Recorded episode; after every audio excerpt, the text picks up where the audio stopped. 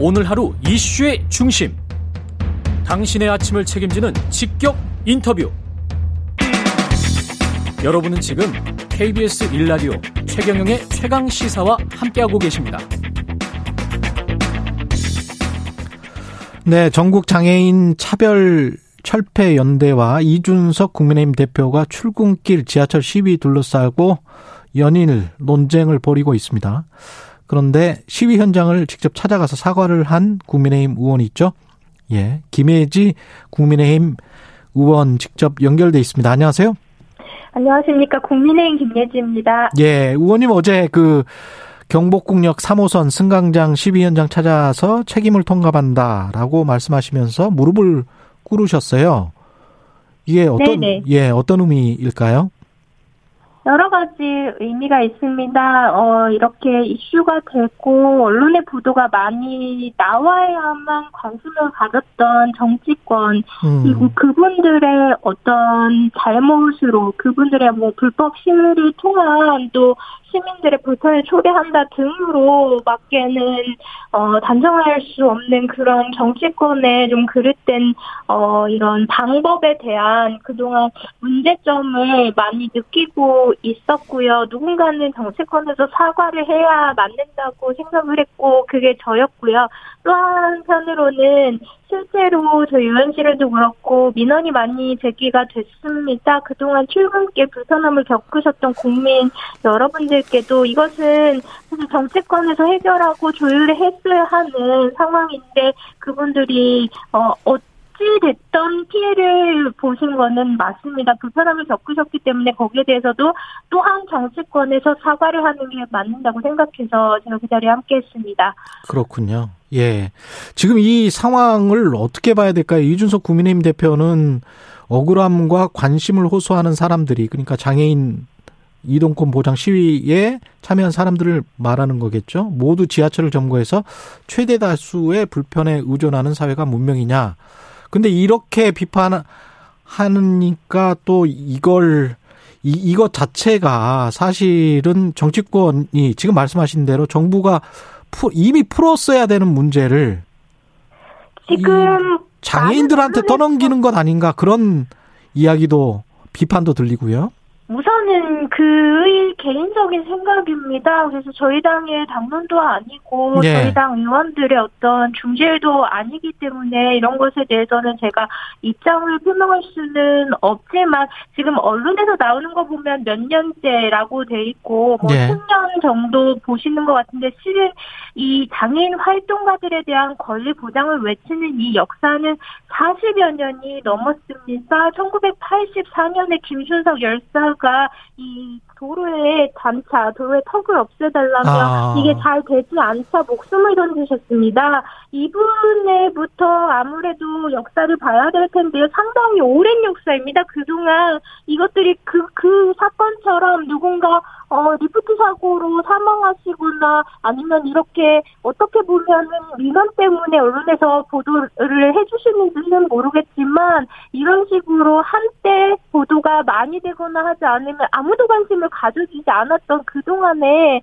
그런 어떤 정치권에 대한 문제점을 조금은 반성을 하는 자세가 조금 필요할 것 같고요. 예. 그리고 저도 어, 좀 유감인 것은 실제로 제가 증언을 해서 이 이분들이 외치는 물리적 접근성뿐만 아니라 교육권 그리고 정보 접근권도 상당히 중요합니다. 지금 그렇죠. 4차 산업 혁명 시대이기 때문에 거기에 발맞춰 가려면 정보 접근이 상당히 중요한 역할을 하게 되는데요. 거기에 필요한 여러 가지 처벌을 마련하는 법안 개정안을 많이 발의를 했고요. 관련한 토론회도 많이 했는데 지금 어제 그제 어제처럼 많은 인터뷰를 했던 것은 처음입니다. 이만큼 이것이 어떻게 보면 우리 사회가 짊어져야 할 과제고 정치권이 책임져야 할 과제라고 생각하는데 이것만 봐도 얼마나 우리 사회 또 정치권에서 관심이 없었는가.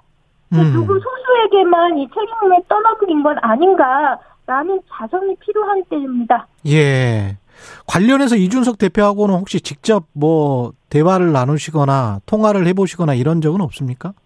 어, 제가 이것은 그분 개인의 생각이라고 했기 때문에 음. 저는 제 나름대로 독립적인 헌법 기관으로서의 개인적인 행보를 한 거고요. 예. 혹시 뭐 원하신다면 얼마든지 뭐 설명해줄 수도 있겠지만 예. 미국에서 여러 해 동안 공부하신 분이고 배울 만큼 배우시고 알 만큼 아시는 분이기 때문에 음. 제 설명은 필요치 않을 거라고 생각을 합니다. 이게 몰라서 그런 것은 아니라고 생각하고 단순히 예. 가치관의 방향 그리고 생각의 방향이 다른 어떤 개인이라고 생각을 하기 때문에요. 음. 제가 설명을 하기보다는 자각하시는 게 더 빠를 것 같습니다. 미국에서 미국 말씀하셔서 미국에서도 뭐 1970년대 비슷한 운동이 일어나서 그레이하운드 버스를 아예 막아서는 그런 시위도 있긴 있었잖아요. 그러면서 버스뿐만 아니라 예. 그 상하원 그 사, 사무실을 점거하고서 그랬죠. 장애인들이 한 달 넘게 거기서 숙식을 한 적도 있고요. 예. 실제로 지금 1970년대 말씀하시는데 예. 2017년에도 예. 트럼프 정부의 잘못된 그런 장애인 복지 예산 정책 때문에 음. 장애인들이 실제로 또 이런 식으로 투쟁을 한 적이 있습니다. 이것은 민주주의에 어떻게 보면은 당연한 그런 과정이라고 보시면 좋겠습니다. 근데 이제 우리는 지난해 말에야 저상버스 의무 도입, 그 다음에 이동지원센터 의무 설치 등을 핵심으로 하는 교육 교통약자법 개정안이 이제 국회를 통과를 했고요. 근데 이제 아직까지는 장애인 이동권 보장하기에는 턱없이 부족한 게 사실이잖아요. 이게 법안이 논의될 때 음. 기재부와 논의를 같이 하게 됩니다. 예산 예. 관련된 것도 있고 상당히 중요한 부분들이 많기 때문에 이 부분도 사실 통과는 됐지만 시행은 심차적으로 하는 것이고 2024년까지로 보고 있는데 예. 그때까지도 이제 시내 버스에 제한이 되어 있고요. 음. 그래서 이런 부분들은 그때 2024년까지 대폐차 시에 이게 이루어지는 거기 때문에 이분들이 겪는 그런 불편함은 아무래도 뭐 내일 바로 해결되는 일은 아닙니다. 그래서 이것은 계속되는 온고잉 프로젝트죠. 그리고 또한 이분들이 예. 외치는 것이 어떻게 보면 조금 저는 안타까운 것 것이 어 밖에서는 엘리베이터 설치가 지금 94%가 돼 있는데 나머지 6%를 빨리 해주세요라고 이렇게 외친다고 다들 단정해서 생각하시지만 그것이 아닙니다. 엘리베이터는 지금 많이 설치되어 있고 그것만을 원하시는 게 아니라 예. 전반적인 이동권 그리고 이동을 해야 교육을 받고 교육을 받아야 일자리를 구할 수 있고 일자리를 구해야 다른 국민들이 어 누리시는 그리고 행사하시는 의무를 그렇죠. 국민으로서의 의무를 행사할 수 있습니다. 근데 거기까지 가는데 가장 기본이 되는 것이 이동권인데 그것조차도 지금 하루하루가 불편하고 하루하루 걱정하지 않으면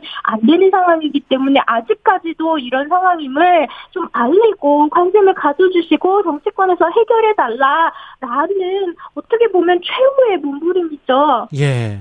정치인이기 이전에 지금 시각장애를 가진 장애인이기 때문에 우리가 일상에서 겪게 되는 그 불편한 점들을 굉장히 많이 알고 계실 것 같아요. 실제로 어떻습니까, 한국이? 대중교통 음, 이용하기가? 한국과 다른 나라를 비교하기는 그렇고요. 예. 우선은 대중교통이 상당히 촘촘하게 잘 되어 있습니다만 그렇죠.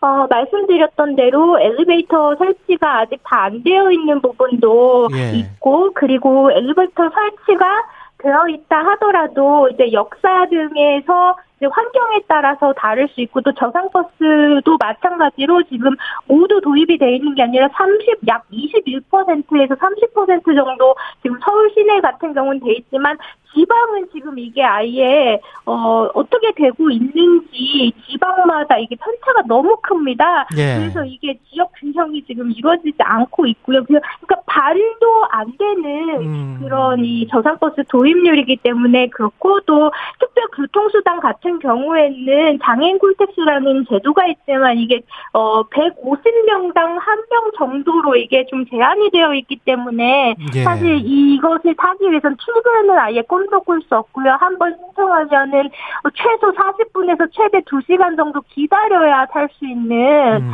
그런 지금 암담한 상황인 거죠. 그래서 학교를 제 시간에 간다, 출근을 제 시간에 한다는 이거 이 수단으로 절대 가능한 것이 아니고요. 예. 개선해야 될 상황이 많고 제가 아까 저 시각장애 말씀하셔서 그렇지 예. 그 저상버스 경우에 저상이면 모두가 다 이용할 수 있다라고 생각하지만 저상이어도 이게 몇 번인지 몰라서 저 같은 시각장애인은 음. 어 저상 버스가 도입이 되어도 해결해야 될 부분은 상당히 많습니다. 그리고 마지막으로 좀 시간이 별로 없어서 네. 이런 이렇게 아직도 생각하시는 분들도 꽤 많아요. 허동님 같은 경우는 주장을 하는 거는 괜찮은데 왜 다른 사람들이 큰 불편을 주는 곳에서 하는지가 문제다. 국민의힘 당사 앞이나 국회 청와대 앞에서 하면 안 되냐. 뭐 이렇게 말씀을 하시거든요. 이렇게 생각하시는 분들. 예.